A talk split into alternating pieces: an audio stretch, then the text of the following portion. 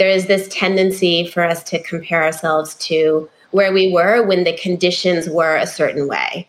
And the challenge is when those conditions change, our place in that environment also changes. And the key is acceptance, right? So, and we know that intellectually, we know that in order to feel fulfilled and to find joy in this, we have to accept where we are. And where we are is a result of a lot of things that happen around us. I think the important thing first is to honor whatever it is that you're feeling. If you're feeling down that you are not running at the pace you were running in 2019, if you're feeling down that um, your body isn't feeling like it was in 2019 when you were racing and competing and training all the time in a group and, and you had that energy, that's okay. You have to feel that. And as soon as you ignore that, then you're already setting yourself up for for a lot more disappointment.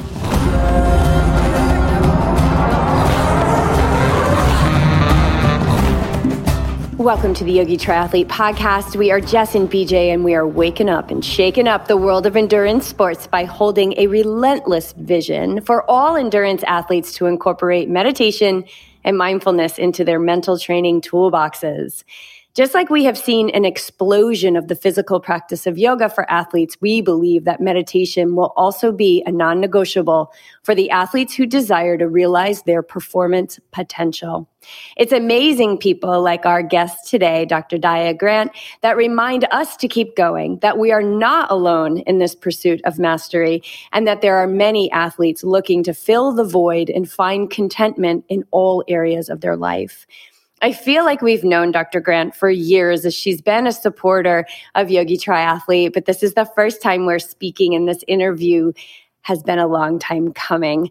Daia is a mental strength coach, a triathlete, a mom, and a yogi. She holds a master's in sports psychology and a PhD in neuroscience. So she has all the intellectual expertise and she also has the experiential knowledge that comes with being a yogi and an athlete. She is on a mission to empower athletes to realize their greatness, attack their goals, and know fulfillment in the pursuit.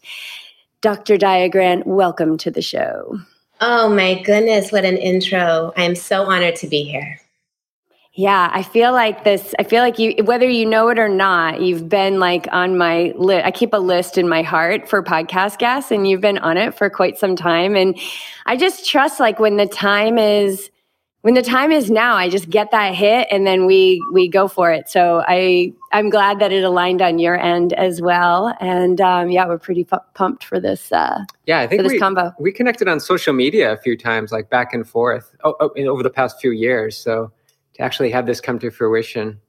Yeah that's how i that's how i found you guys. Um, i was emerging from my cocoon of a phd program and sort of reinventing my private practice and feeling very called to bring more mindfulness and meditation into my work with athletes.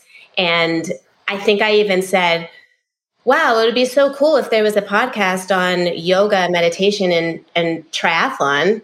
And then boom, it just landed in the in the um, podcast like database. And yes, have been following you guys since and just so so um, in awe of your work and inspired mm-hmm. by what you do. And it's it's just really cool that there are like-minded triathletes out there. Yeah, and more and more and more, um, you know, we're finding athletes that, yeah, they want they want the performance, they want the PR, they want the um, the the calm on the swim, and all of those things, but what they realize pretty quickly and what they're craving more of is that contentment in life, that fulfillment, like you say, the fulfillment in the pursuit of it. We say it's about the journey, it's about the journey, it's about the journey. But um, you know, we're humans. We are, uh, we are, I, I think, by default, attached to results and thinking, you know, under this illusion that the finish line will bring us some sort of worthiness or more happiness in our life and we quickly realize that it doesn't um, so we're finding more athletes that are just they want the full spectrum experience in life like why not pursue your best, not just for the finish line, but in your parenting, in your ability to be a coworker or a boss or an employee or whatever it is? How about just a, a great human? Absolutely. That's what pumps me up so much about sports psychology is it's yes, so applicable to athletes in our sport, but it also extends beyond that into how we show up as a parent, as a friend, as a daughter, as a mentor um, in the workplace. So it really it, it, expands across all arenas, and if you can really learn it in sport, it'll serve you there, but also everywhere else. And I think that idea of the pursuit and finding fulfillment in that um, is something that we were all forced to face this past year and a half. We didn't have the races to do. We didn't have these the finish lines to cross. Um, and so it, it, forced us into thinking about our why. Why are we doing this? Why are you guys doing what you're doing? Why am I doing what I'm doing? Um, why are all of us athletes doing this if there isn't a structured finish line right there? And for a long time, we didn't know when it was going to be there. So it's it's tapping into that why. It's getting crystal clear on what that is, and then yes enjoying the cliche enjoying the journey because that's really all that's all we have and that's all that's real yeah but how does so how does uh, last year was amazing like uh, such a gift for us to investigate that and get curious about that and i, and I feel you know uh, compassion for those that didn't have the answer you know and and their quick answer was to do nothing because they didn't know and that's almost good too because you're not forcing anything but how do we how do we as athletes not cling to like pre like pre COVID. Let's use as an example. Like in 2018, you know, my PR at this race was this, but now since COVID, you know, I haven't had time to train, and now I'm going to face this this race. How do we pull that? How do we pull, I guess, ourselves away from clinging to that that history of who we thought or define ourselves, who we think we are? Mm, that's such a good question, and that is certainly something that I'm um, working with a lot of athletes on right now, not just triathletes, but across the, the spectrum. Um, there is this tendency for us to compare ourselves to where we were when the conditions were a certain way. And the challenge is when those conditions change, our place in that environment also changes. And the key is acceptance, right? So, and we know that intellectually, we know that in order to feel fulfilled and to find joy in this, we have to accept where we are. And where we are is a result of a lot of things that happen around us. Um, I think the important thing first is to honor whatever it is that you're feeling. If you're feeling down that you are not running at the pace you were running in 2019, if you're feeling down that um, your body isn't feeling like it was in 2019 when you were racing and competing and training all the time in a group and, and you had that energy, that's okay. You have to feel that. And as soon as you ignore that, then you're already um, setting yourself up for, for a lot more disappointment. So acknowledge it, feel it, recognize that what I'm feeling right now is completely valid. But then the next step is not just what are my times? What do I want the times to be? But how do I want to feel? And I think that's sort of um, in my reassessing of what goal setting is and what it means. That's sort of what I've come to. Is it's not about those numbers. We know it's not technically about those numbers, but it sort of is because, as you know, in order to qualify for Kona, as you did, you need a certain number, you need a certain place.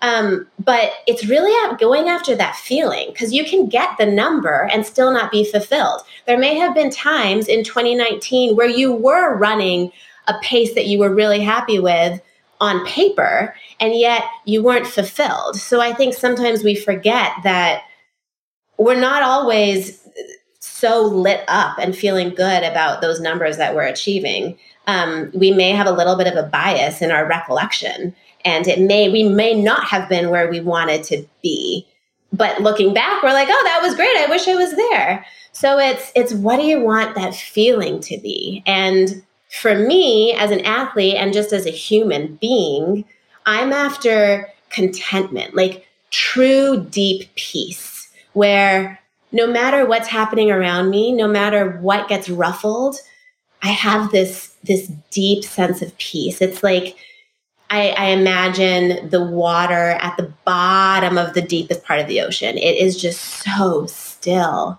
And that's that's what I'm after. And if I'm not achieving that, then the numbers don't mean as much. So how do you work towards that when, you know, you are in a in a vibration or a feeling that's getting a little rocked by something that's happening outside of you or or something that you said you know like we get rocked we get things get kicked up so in those moments how what are some tools that you use to remember that deepest part of the ocean yeah so um i open up to the feeling first so it's the recognition that i'm i'm getting a little rocked right now something feels off um, i don't feel truly aligned but I really am receptive to that. And I, for me, I have to get still. And I know you guys, you know, you guys relate to that. I have to get really still and just feel it. And the beautiful thing for me about meditation and a, a and a mindfulness practice, which is um, in many ways different, but it's it's what that gives me is the ability to increase my capacity to feel it all. And in those moments where I'm feeling like mm, this isn't, this just isn't aligned, something's off. Okay, stop, feel, get really still, and just be receptive to this moment. Come back to this moment and all that I'm experiencing right now. And then from that place, it's going back to what my vision is, going back to my intention. Um, I know we talk a lot about intentions with our athletes, and the reason why is so that attention attention can follow that intention so you you get still you feel it all and then you remember what your intention is and once you have a clear idea of what that intention is then you can start taking aligned action inspired action to move closer to that place of of peace or wherever it is that you want to be um, there's so much grace that's involved with this process. And there's so much um, just trust that you will emerge from that. You will get back to where you want to be. There's a reason this is happening right now. There's a reason your feathers are ruffled. There is a reason. So trust that and know that you'll move through it because if you think back to the last time you felt this way, I guarantee that you also moved through it eventually. Mm-hmm and you also let it move through you, right? Um, I think the last piece is just remaining a little bit detached from whatever it is that you're experiencing and that's where the meditation practice comes into play we we recognize that we are this human being and the experiences we're having are experiences around us and while it's all intertwined we are not that experience. We are not that thought. We are not that emotion. There are these clouds that are moving through. And the more you practice sitting in stillness and recognizing that you are the observer, the more you can just create space for all of that to move through. So, those icky feelings, those frustrations, the anger, the depression, the all of those feelings, like those that stuff that we don't love, it can move through. You just have to give it space. So, what do we do with all that mental commentary that likes to talk and expand the depression, expand the anger? Like, no, no, no, don't you dare just sit here in stillness and do nothing. You got to point that finger. Somebody's at fault here.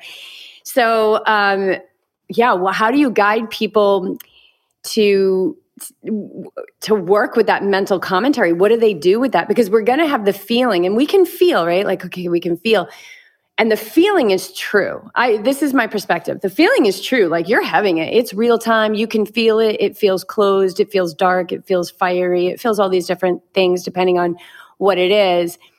But what i've learned through my own experience right? Because what you're talking about is you're guiding people through experience because we cannot intellectualize ourselves into this state of fulfillment. So what i found is that through being more attentive to the feeling, my focus there, I'm able to see the commentary. And what I've realized is that the commentary is a lot of it is lies. It is based on the past. It is not true or relevant to the moment. So the yeah. feeling is real, but what I found is that the commentary rarely is. That is so accurate. And I love what you said about tuning into that feeling because then that allows you the clarity to start to see those those thoughts and the commentary. Um, and you're absolutely right. Those are stories. And what I found works for me personally, and also with my athletes, is to remind yourself to come back to the facts, not the stories about the facts. And so often we wrap ourselves up in the stories about the facts. So, what is the fact? The fact is, when you're at Ironman Coeur d'Alene, it's hot as heck. You have trained. There are certain things. You, your equipment is set. Your transitions are ready. Your nutrition is dialed in. Those are facts. The I don't know if I can do this because I had a race in the past where it was 90 degrees and I mm-hmm. collapsed. That's a story. And it's just what you said, Jess. It's based on past experiences. Sometimes it's based on past experiences and sometimes it's not. Sometimes it's um, a projection of what we think could happen. So that's where, whether it's the past or the future you're thinking about, it comes back to what is happening right now and what do I know to be true. So, A, it helps to think about what the facts are and and identify them, like really clearly state what they are. Fact A, fact B, fact C. Okay, I know that. The second part is, um, and there are so many different tools for this, but certain things we know. One is when you take a deep breath and you exhale, everything slows down, right? Like your cortisol in that moment drops, um, your heart rate slows. Physiologically, there is this response and that is tied to your thoughts. So right now we're we're thinking you're thinking about what I'm saying, I'm thinking about what I'm saying. If we were just to stop, take a deep breath, the rate at which my thoughts are moving through my brain will slow down. It is a physiological response to that deep breath. So when you find that you're getting wrapped up in those stories, stop, have something like a, a, lot of my athletes will wear a rubber band on their wrist and just kind of like, do you do that? yeah. Yeah. Um, so it's that's like that's your reminder. That's okay. I'm going to pull this. I'm going to feel this little sting. Get focused. Get here. I don't know if that's how you use it. That's how that's how I've used it. Um, I'm actually curious to hear how you use it. Yeah, it interrupts the process. It, I just, I literally just gave this to an athlete who wants to give more time to herself to choose five minutes a day or 10 minutes a day, right? We talked about momentum and doing something to keep moving you forward. Ask yourself, is it moving me forward or moving me back? It's a simple question. And to get into that process, to get into that, interrupt that thought process that you have created yourself and that you've shared with others. So now they're on, they're onto the the story too, you can interrupt that by snapping the band, and you're you're and you're kind of shocked out of it. Um, and I love the Whole Foods, uh, the green elastics that you can pick up at the checkout counter. that's if you really need a zing. Get those produce ones, the ones that bind the broccoli. Yeah, yeah. bind the broccoli. Those are good. Yeah. the funny thing about that story that BJ just shared is he was sharing with me about this athlete, and, and I say, well, they might need the rubber band. And so we were, because BJ used this, and for the life of us, we cannot, so we, it, it was very effective because we cannot remember why. So whatever the thought was has been completely extinguished. Gone. That's how it works. It's so it's such a powerful and simple tool. I love it. I love it. So yes, that that is one. Um, the other thing is using a mantra. So all these tools are doing just that. They're interrupting this cycle of thoughts.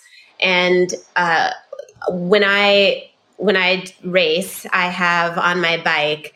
Um, I just printed out my mantra, which is I can, period, I will, period, end of story, period.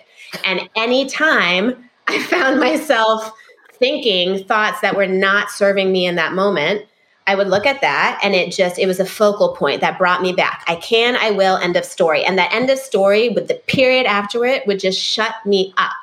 And then I can go back to using the parts of my brain that are actually beneficial in that moment.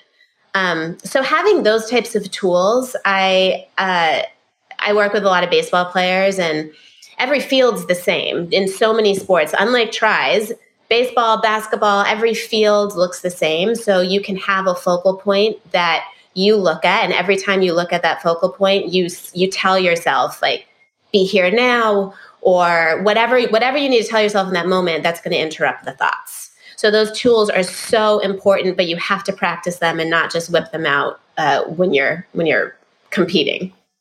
What's your, what's the biggest? So what's the biggest struggle to let's use these baseball players? Like you give them that tool and they they practice practice. So what's the and they fall off? Like why is what what is the capture point for it? I know practice is everything, you know, over and over and over again. But um, like when they fall off and they say it's not working, it's not working for me. You don't understand. It doesn't work for me. How do we? How can we? Um, you know, kind of ship shape shape shift that that message to kind of lure them in another way? I think the principle behind it works. The the mechanism that they may be using may not work. And that's fair. So I, I think it's really critical that we listen to our athletes. And if they're saying that something's not working and they have given it a, a real valiant effort, then we have to honor that and say, okay, I hear you. That's not working. Can we do it a different way? Um, my mentor was Ken Ravizza, who um, he he passed a couple years ago, but he was just phenomenal at that. He never went into any work with an athlete with an agenda. It was I'm going to wait to see, sort of in a phenomenological way. Um, I'm going to wait to see what is presented. And his his thing that worked with a lot of baseball players was uh, they would get these little mini toilets and put them in the dugout and you flush it. When you when you feel like you're holding on to something and you can't let it go you flush it. That worked really well for baseball players and it worked in the dugout. Um, so if an athlete comes to me and says okay looking at this you know outfield post and taking a deep breath not working all right. Do you need to do you need to like punch your hand with use one hand as a fist and punch your hand? Do you need to um like kick the dirt? What do you need to do that's going to let it go? The mechanism isn't working but the principle of letting go and refocusing is proven to work and i know it will work. We just have to find the right way Mm. And that, that's so powerful. I think listening, right? Listening as yoga teachers, we need to see the class, like listen to what, listen in another way, maybe not what they're speaking, but what they're showing us in their body movements, like see what they're offering us so that we can adjust to that unique individual. And it's as, as coaches and guides like this, it's our responsibility. Like we, we must, we must listen and we must not carry that agenda, the, the attachment to the agenda because it worked for, you know, 80 of the 100 athletes, so it's got to work for the rest of them. And that's not the case. It's not yeah. the case at all. Yeah. Exactly. So, what happens when they're not giving it a valiant effort? Mm-hmm. When the good old college try is actually just an excuse. how do we work with that? I mean, how do you because I feel like it's it's more of an experience for you. Like because it's not, like we know okay science like everyone says i need the evidence I need, okay well here's all the evidence like thousands and thousands and thousands and thousands of of you know peer reviewed published studies. Here you go here's the evidence. But um it's the experience that's actually going to make the cellular shifts right? And it's going to change the brain and all of that. And some athletes they're, they're, the willingness isn't there or the block is too big or whatever it is. So how do you as a coach when you see like, oh my God, we were just getting and now they're falling, right? The ego is beginning to rebel.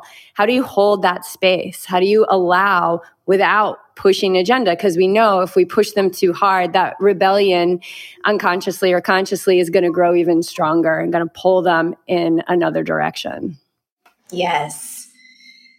It's hard. I think early in my career, I wanted to push and I wanted to quote unquote fix it. Like I knew that we could get there and I I truly believe I don't do this work um, because I, I do this work because I know that people are capable. And um, the frustrating thing is, a lot of times they they maybe sort of know that they're capable, but they're not yet ready to put in the work. And so that's where I was at the beginning of my career. Now, with experience, what I've seen, um, gosh, like 12 years later, is if they hit rock bottom, it's okay. Mm-hmm. And we're talking about rock bottom in sport, right? Like I'm not I'm not a therapist. I'm I'm not working with people with severe um, mental health illnesses. I'm not working with addictions. I'm not working with that where rock bottom is dangerous. I'm working with athletes where rock bottom may mean they're on the verge of quitting their sport. Is that life or death? No. So that's okay. And here's what happens. And it's amazing because it happens almost every single time. One of two things will happen. One, they they burn out and they realize that the why isn't strong enough for them to keep doing the work and they're ready to quit. And that can be really hard when I'm working with a high school athlete whose parents are really invested and have been invested, mm-hmm. but they're done. And it is okay to be done because what they learned, they're going to take to whatever it is. So that's where I help them transition. The other thing that often happens is they come to me. Just recently, I had an athlete come to me and I knew he was BSing our sessions. I knew it. Um, we've been working together for about two years and and I just knew that he wasn't giving it everything. And he was telling me what he thought I needed to hear, but I saw right through it because I've worked with enough athletes to know. And he finally, things weren't working. And the reason why I knew he was BSing our sessions is because things weren't working for him. Like the sports psychology stuff wasn't working. And I know it works. If you do it a certain way and you try it in, in different ways, it will work. It wasn't working. He finally came to me and just said, Dr. Grant, I've been BSing our sessions. I've never felt so bad about my performance. I, I, you might know and i said i do and he said i don't i don't like feeling this way anymore but i still love my sport and i still want to do this so can you help me and i said absolutely because i never broke the ties i always i continue to hold space for him and i continue to say i'm here i'm always going to be here i support you i know what you're capable of i'm here when you're ready and he hit rock bottom and then he was ready so one of those two things happen. You can't stay where where they can't stay where they are forever. They'll either burn out or they'll realize. And so as coaches, as teachers, it's our job to hold space for wherever they are in that moment. And um, and to meet them where they are. That's what we do in yoga, right? We always say, I will meet you where you are because yoga meets you where you are. And that's that's that's what we have to do too. And then there will be a shift. When the time is right, there will be a shift. Yeah. I remember when I first started teaching yoga and such an overachiever, right? Just wanted to be and competitive, like, watch out, teachers, I'm going to take all your students. And, uh, and I said, uh, something to the studio owner about like, I just want to be, I want to be the best. I want to be a really, really good teacher. And he said, yoga doesn't care. Why do you care so much? Like, yoga doesn't care. Like the students who need you are going to find you. There's people waiting for you to release this need to be the best so they can find you and they can learn from you. Um, and I love that because it, it also negates the whole lack mentality of like, oh my god i've got to hang on to my students or or whatever it is and so when anybody would show up you know, and say, "Oh God, I haven't been to yoga in like nine months, and I was having a, I was doing good, and then this thing happened in my life," and and that's what we do. We walk away. A lot of times, people will walk away from the very things that will help them, um, but that doesn't mean that they're moving in the wrong direction. And I always say, like, yoga, like unroll that mat, and you'll see that the mat's still going to unroll. And yoga doesn't. Yoga only celebrates when you come back. It doesn't matter how long you've been gone. It just, and I think that you know, there was times in BJ's life, you know, trying to go for Kona. Uh, and years ago, I remember saying to him, like, are you, are you sick of this yet? Like, are you angry yet? Because he's very kind, he's very gentle, and also a fierce competitor. But are you, are you getting sick and tired of this yet? Because that will get, you know, kind of a, a level of motivation to say, okay, what am I not seeing here? Where, what, what are the missing pieces. Yeah, and I don't think I was at that. It's a very valid valid point, and I think what you were talking about, you know, allowing this, allowing them to suffer a little bit, allowing them to have their experience. So Jess was there every step of the way, obviously for you know twenty something years on this journey, allowing me to get to that sucks enough point where I'm like, okay, I'm done. I'm done. Okay, now I'm now I'm ready. Um, and that doesn't mean like I'm going to start doing A, B, and C, and that means I get my Kona qualification. It means I my resolve goes a little bit deeper. Um, my why goes a little bit deeper. I, I mm-hmm. hone in on the details of thoughts and words and stuff that I use and environments around me to really hone in on what I want to achieve. And so I came to it in my my own time, and and that's the theme because you've been watching us. This is our the theme that we've been through is like we let each other have our experiences, mm-hmm. only to grow well beyond what maybe what we envisioned ourselves okay. ourselves to be yeah. Yes that's so beautiful and um, and it is cool. It's been just a side note it's been so awesome to watch your journey. I think i don't i don't remember when i started following you guys maybe two years ago or so or three it might have been three.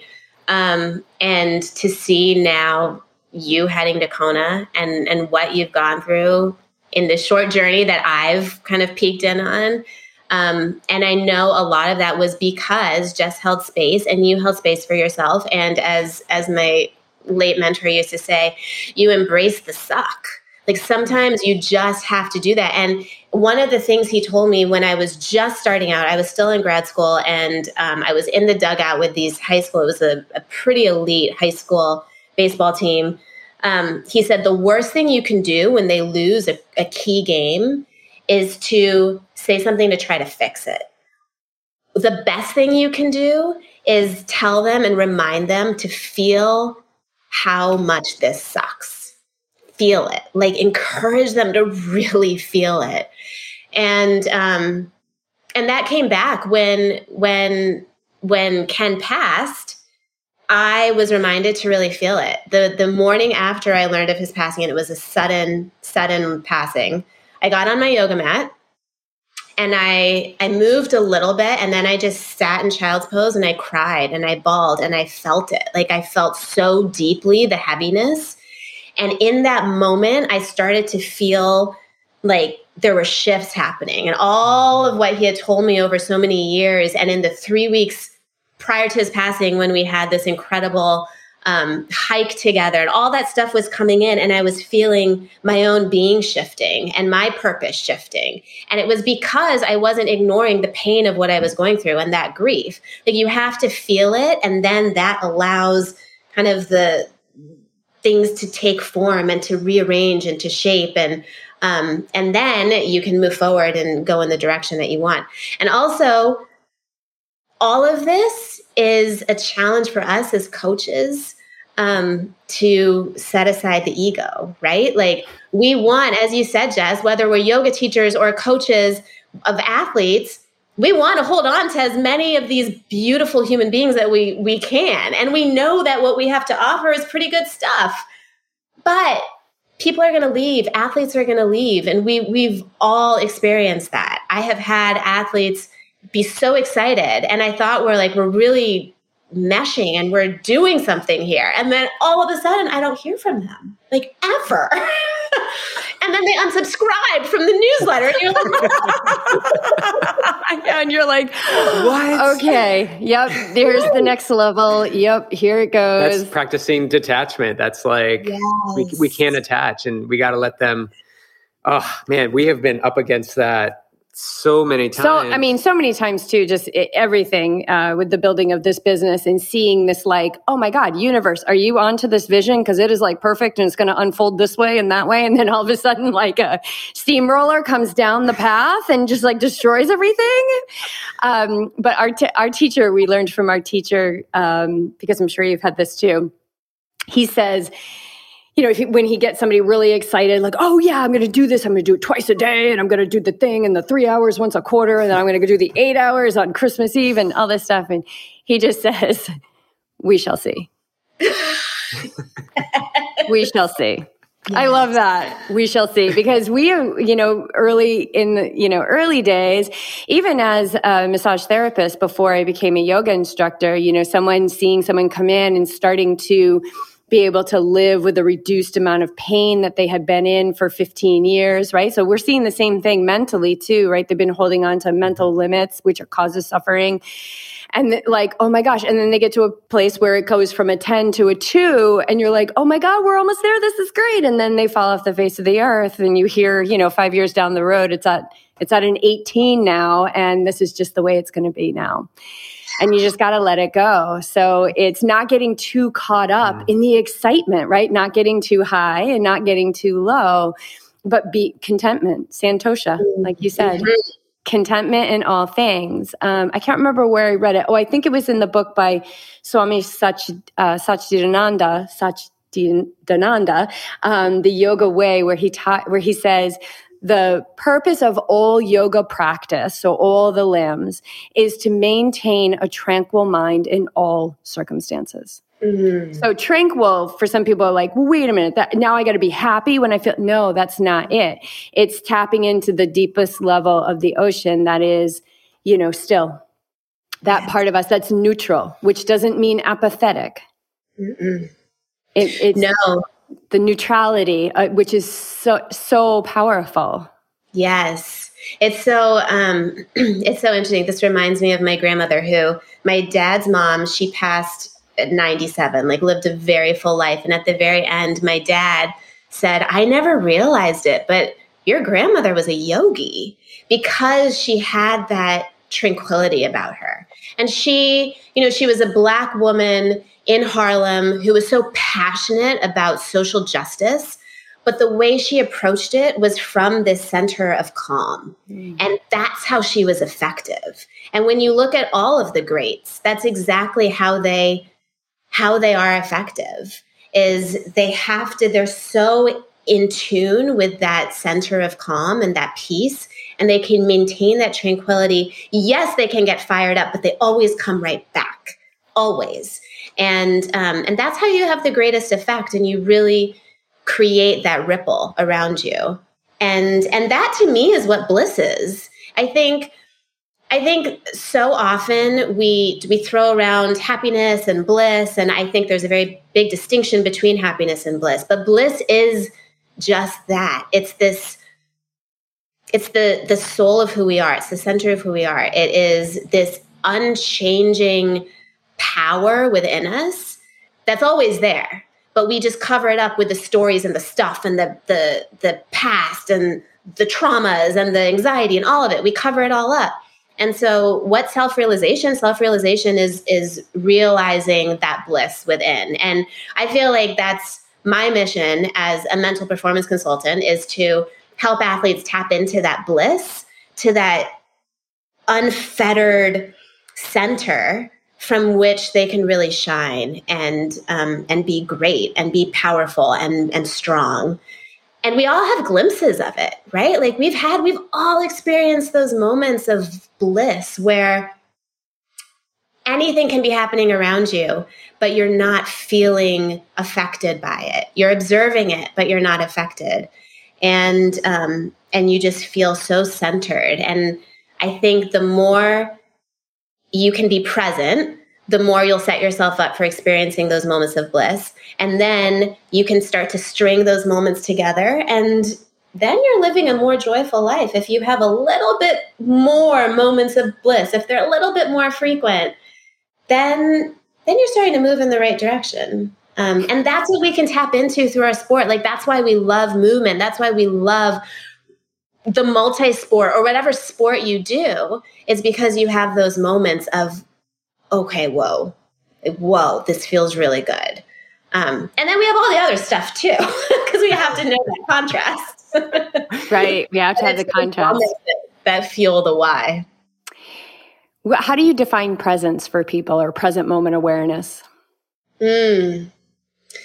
It's it's opening to what is without attaching to what is. So, if you are fully present, you are completely aware of all that is happening right now. And yet, you're not moved by it. Mm, maybe that's not the right word because you can you can feel it um, but you're not totally thrown off your center. Like i think i think we forget that like the only thing and eckhart tolle talks about this all the time the only thing that's real is the present moment. That's the only thing that's real. So when you are fully present you are you're living. That's the definition of um and and you're living with whatever is arising in this moment. Um, also i think i think presence can be really hard to define but it can be really easy to feel. So uh, a lot of times um, something i'll do is also what i got from ken ravizza is he would do these 30 second drills where this was particularly works what works particularly well with groups. So you would get groups of athletes. Um, i did this with dancers recently and it was Zoom, so it was a little bit different, but it was okay, for 30 seconds, I want you to commit to being fully here.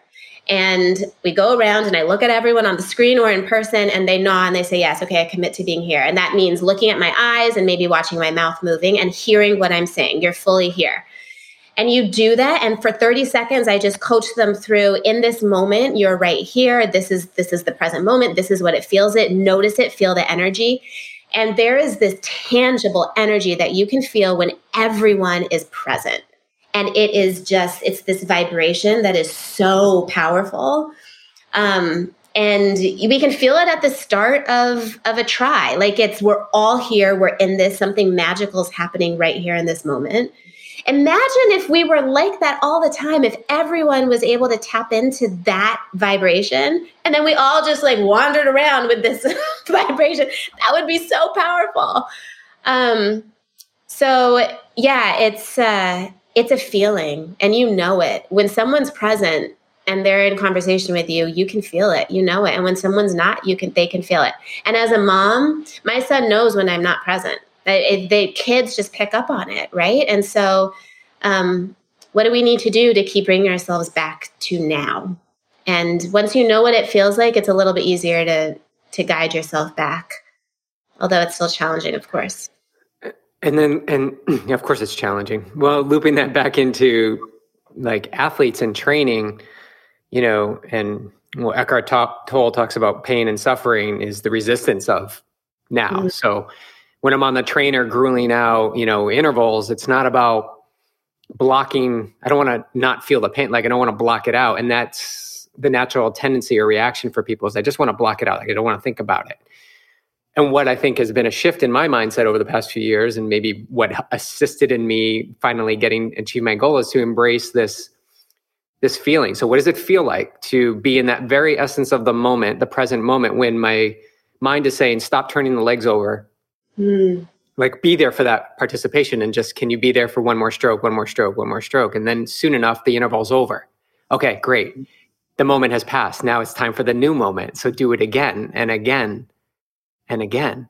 And yeah. so as athletes, I, I, think, and I'm speaking for myself, and maybe you can you can share too because you work with a lot of them it's it's first about blocking stuff out and not feeling it and then it's about where can i form a relationship with it so i, I like it pain is knocking at the door you, you can either keep it knocking at the door don't answer it or you can open it and invite it in and sit with it on the couch and get super comfy and cozy with it and snuggle and like a golden retriever and really love it and, and get to know it. So is that has been your experience too? That's not a Clark reference. It's not a reference to Clark. I mean, that's exactly that's exactly right. I'm I'm now imagining that there's a sweet dog right here.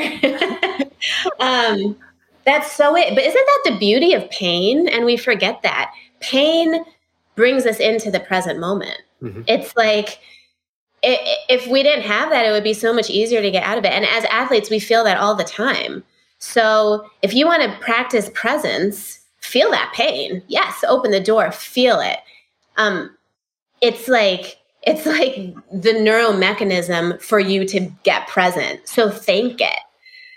And yes, you absolutely you have to get really comfortable being uncomfortable. And I remind I, I mean we talk about this in yoga all the time. And so I love it when athletes take yoga as like you know, they do yoga as their cross training or whatever, for whatever reason. It's like they'll get into some of these poses and then I remind them, this is uncomfortable, huh? And they're like, yeah, this is uncomfortable. Cool. Awesome. Feel it. Breathe there. Feel it. Like, this is so uncomfortable. We're not necessarily meant to do this. Um, and yet here you are, and your your body's all twisted up, and you're in this beautiful asana, and it's uncomfortable. Get comfortable there. If you can do it there, you'll be able to do it in your sport. And if you can do it in your sport, you'll be able to do it in life when you know stuff hits the fan and and, and things happen. So yes, yes to that. That's critical. Like you've experienced it as an athlete, and so now you can really, and I know you do guide your athletes that you work with on that. And um, yeah, it's the same with me. Just that you've got to feel it and get comfortable with that discomfort. Yeah, it's it's so interesting because we live in these bodies that are hardwired for safety and comfort. so, I mean, and that safety and comfort can be stop turning the pedals over. It can be don't sign up for this race because you might not achieve your goal. It could be um, don't go and meet this new person for coffee because it's the unknown. Mm-hmm. So we've got this hard wiring. Um, and let's talk a little bit about the neuroscience of the wiring in the brain. We know, thank goodness, it's all out there on paper now that the brain has that quality of neuroplasticity and we can change the brain. But in order to do that, we, we're coming up against grooves, right? In yoga, we would call them samskaras, the things that you cloud our ability to see the world clearly and how we're moving through it. In science, you probably have a better um, better terminology for this, but science is kind of those locked and loaded automatic responses um, because that's the known. It's efficient. It's the least action pathway. Um, so how, what are we coming up against as we are now, you know, sitting in stillness, watching the thoughts? What's happening in the brain? Hmm. Great question. It's um, so there's two things we have to keep in mind. One is, and you you've mentioned both of them. One is um, homeostasis. So our body always wants to come back to this place of safety and and health and balance. So no matter what we do, we come back to that place. We train really hard for four days, for five days, and then we take the sixth day off um, because we have to come back to balance, to homeostasis. You are. I was going to say we never see bears, but actually, I was in Tahoe a couple weeks ago, and we did see a bear. and luckily, we were in the car, and like Mama Bear was so happy with her cubs, and, and we were not separating her but if I was not in the car, I would have had that moment of cortisol spiking, everything elevating, my palms getting sweaty. Okay, then what happens after that? You come back to homeostasis. So that's one. That's one principle we need to know. Homeostasis, your body wants to come back to balance. The second is neuroplasticity. We used to think that your brain stopped growing at like 20 something years old and that was it. Like you were you were locked in. Now we know that neuroplasticity, yeah, really, that would have been like a bummer. It'd be such a bummer life, right? I'd be, I'd be smoking a cigarette right now. Yeah, if yeah. I was in my twenty-year-old brain, I'd be firing up a Marlboro Light. yeah, we were different. We were just like different versions of ourselves then, and um, so thank goodness that neuroplasticity is possible, and we can keep moving and, and changing. And really, what's happening with neuroplasticity is yes, there's um, there's neurogenesis, which is the regrowth of new neurons, new brain cells, but there's also the rewiring of pathways. So what's happening over time is that as you as you push yourself a little bit more, you get a little bit uncomfortable and sit with that and then come back to that place of balance and homeostasis. Your body's adjusting and physiologically it's like, oh, okay, I can do that. It didn't kill me. That's possible. You don't want to go too fast. Like, I always see these programs for people that don't work out, and it's like the extra, or what is it called? Couch to 5K, or something. yes. Um, so, like, that's a progressive path. You can't just jump into, if you do not move, jumping into doing an Ironman race is not going to be the, the best idea because you need to expand slowly. Um, like if you have a balloon and you just kind of pump it up instantly with a whole bunch of air, it's going to pop. But if you slowly inject air into that balloon, it'll grow, it'll grow, it'll grow, and it'll increase its capacity to hold. And that's what we want to do. So, um, so that's why we get uncomfortable. That's why we push our comfort zones a little bit, knowing that our body wants to come back to a healthy place, and it will. But also knowing that in order to grow, we need to we need to push ourselves and rewire some of these networks. And um, from a neuroscientific standpoint, that's why it always comes back to meditation. That's why meditation is so important because in meditation, we're able to change our relationship with um, our brain at rest. So we have what's called the default mode network. And this is actually super cool because it was just really discovered in the last like two decades, but mainly the last decade, a lot of stuff came out.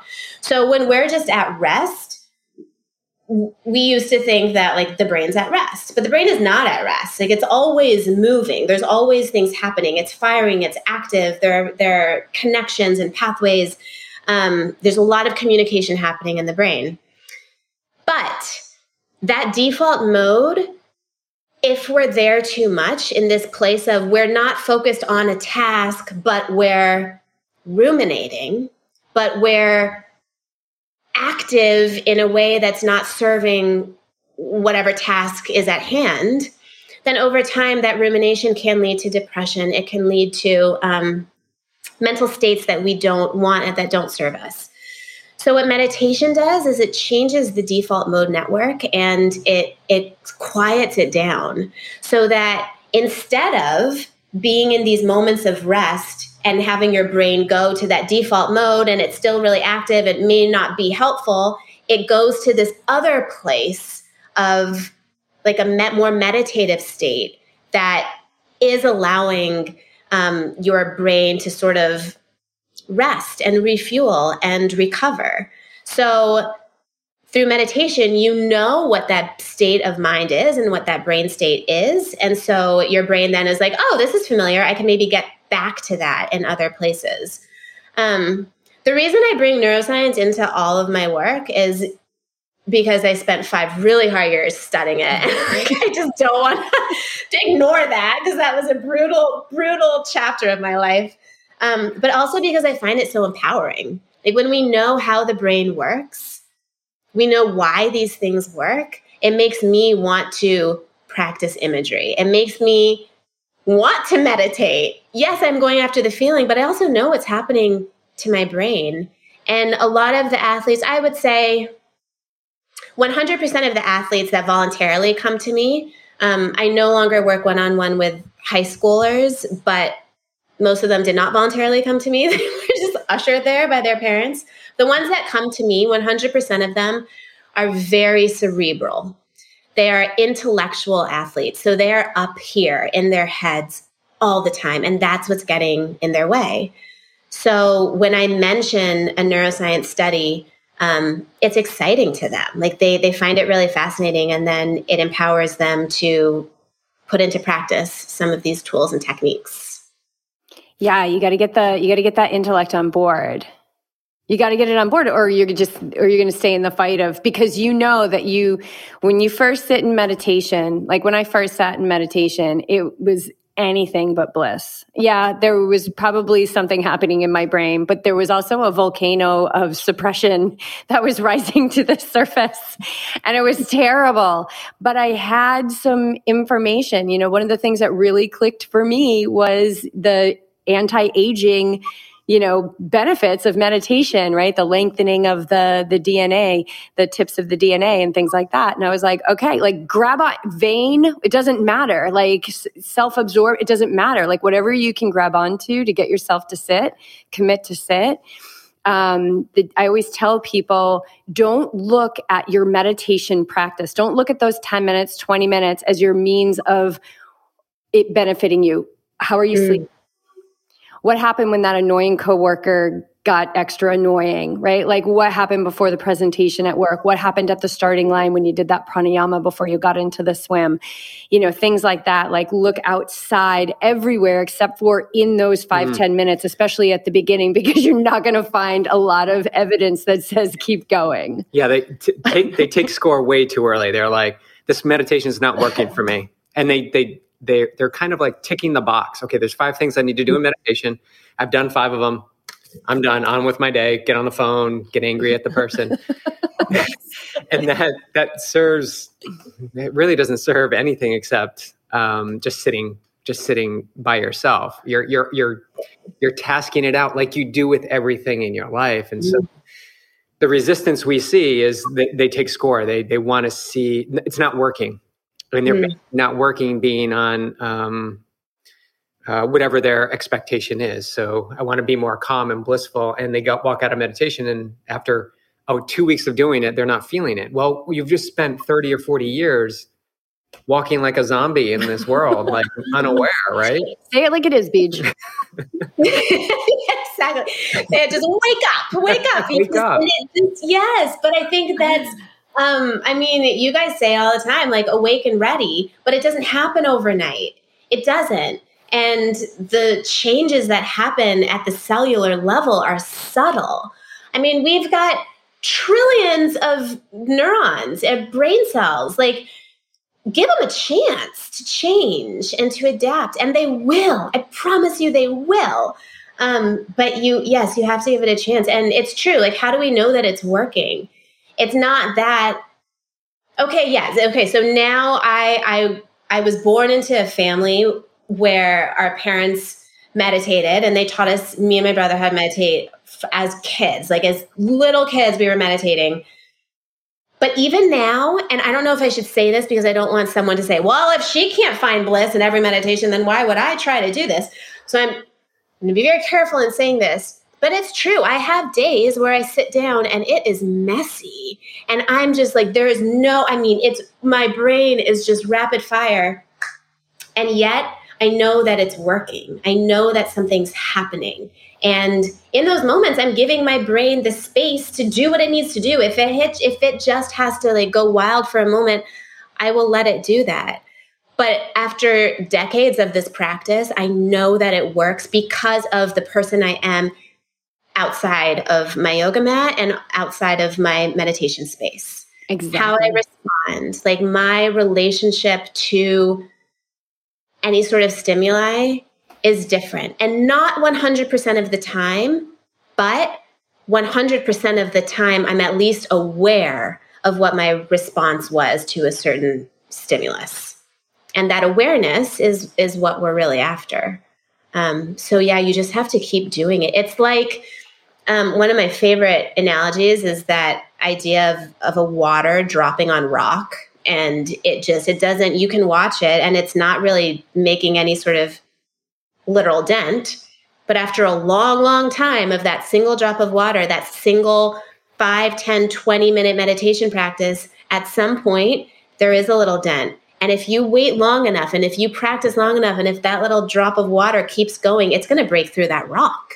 And whoa like and and and then the winds may shift and then the water's now dropping on a different rock but at some point it's going to break through and you're like whoa that's what i mean i um i did this is going to get a little bit personal but i did um you know a meditation right around christmas time uh which is like when i do my yearly long meditations. And it was this was 2019 and it was like it was the best meditation i've ever had it was just, just gonna say it it was just like I dropped in. It was I didn't even do the whole eight hours. I did four hours, and it was um, I was just there. And then 2020 happened, and it was like, okay, how am I going to respond to this? And it was painful, and there was a lot of fear, and there were a lot of unknowns, and I was so worried about my parents, and there was a lot of that but I kept going back to I know what that was like in those four hours, and I know I can get back there. I know I'm capable of that. So I'm going to sit for five minutes, 10 minutes, 20 minutes every single morning. And that I know got me through got me through some really dark days last year. Um, and so that's why you practice. It's how you how you show up in every other area of your life. That's why you practice and you just keep going and you have to trust. And you know like I know you guys have talked about Paramahansa Yogananda. Like he never he never said and in fact he said, "Don't take my word for it." Like yes, I can serve you up all these all this evidence and as a neuroscientist, I can give you all this data, but don't take my word for it. Like sit and see what happens to you when you sit day after day after day. Look back in a year from now and see how you responded to things. And that's how you'll know. That's how you'll know that it works. I think that's the perfect mm-hmm. message to end this podcast on. Yeah, I love that so much. Be the experiment of one be the be an experiment of one you know um, prove it Pro- prove to me that it's not working i think you'll prove that it's working very well um, that's amazing. Uh, so i'd like to make the official announcement that you're just going to be a guest every week and we're never having any other guests on ever again because we're getting this message out there damn it You're all going to be meditating. yes. yes. No, seriously. Thank you so much. And we didn't even get into your backstory. I'm going to put a couple links in the show notes for people to go and check out your story because one of the cool things is you were born into a meditating family, which we know from these ancient yogic texts is a very rare thing for a meditating couple to not only have. Do you have two two um, children in the family? Two one sibling? Yeah, I have one sibling. Yeah, me yeah. and my brother. So to bring two beings into the world that were ready to meditate, you are um, quite an old soul, and really grateful to be sharing the earth with you. I'm glad you're in our soul group. Oh my goodness, I am so so honored. You guys are um, just such lights, and I love sharing this space and sharing this mission with you. Um, so thank you. Thank you from the bottom of my heart for inviting me into your circle. And um, I look forward to many more conversations and hopefully in person soon. Yeah, let's yeah, do the absolutely. next one in person. Yeah. Yes. Yeah, for sure. Thank you so much, Daya. Thank you. Thank you both.